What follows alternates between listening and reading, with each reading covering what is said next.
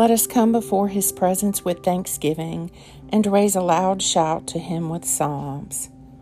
Today is Monday, August 15th, in the season of ordinary time, and this is the midday office.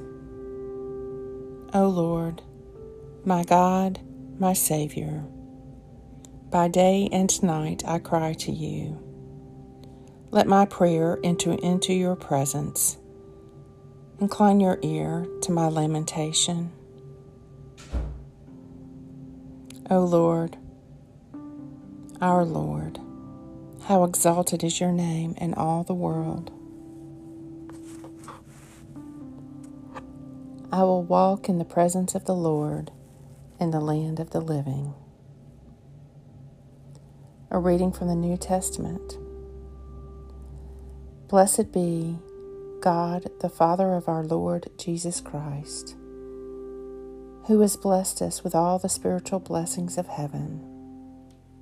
Thus, He chose us in Christ before the world was made to be holy and faultless before Him in love, making us out beforehand to be adopted sons through Jesus Christ. Such was His purpose and good pleasure to the praise and glory of His grace, His free gift to us in the Beloved. Ephesians 1 I will walk in the presence of the Lord in the land of the living. The Midday Psalm I shall always wait in patience and shall praise your name more and more. My mouth shall recount your mighty acts and saving deeds all day long, though I cannot know the number of them. I will begin with the mighty works of the Lord God. I will recall your righteousness, yours alone. O God, you have taught me since I was young, and to this day I tell of your wonderful works.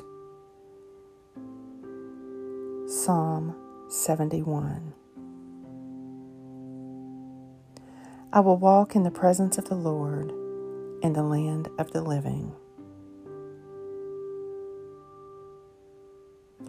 Glory be to the Father, and to the Son, and to the Holy Spirit, as it was in the beginning, is now, and ever shall be world without end. Amen. O Lord my God, to you and to your service I devote myself, body, soul, and spirit. Fill my memory with the record of your mighty works. Enlighten my understanding with the light of your Holy Spirit. And make all the desires of my heart and will center in what you would have me to do. Make me an instrument of your salvation for the people entrusted to my care. And let me, by my life, be speaking forth your true and living word. Be always with me in carrying out the duties of my calling. In praises, heighten my love and gratitude in speaking of you. Give me a readiness of thought and expression. Grant that, by the clearness and brightness of your holy world, all the world may be drawn to your blessed kingdom. All this I ask for the sake of your Son, my Savior, Jesus Christ. Amen and amen.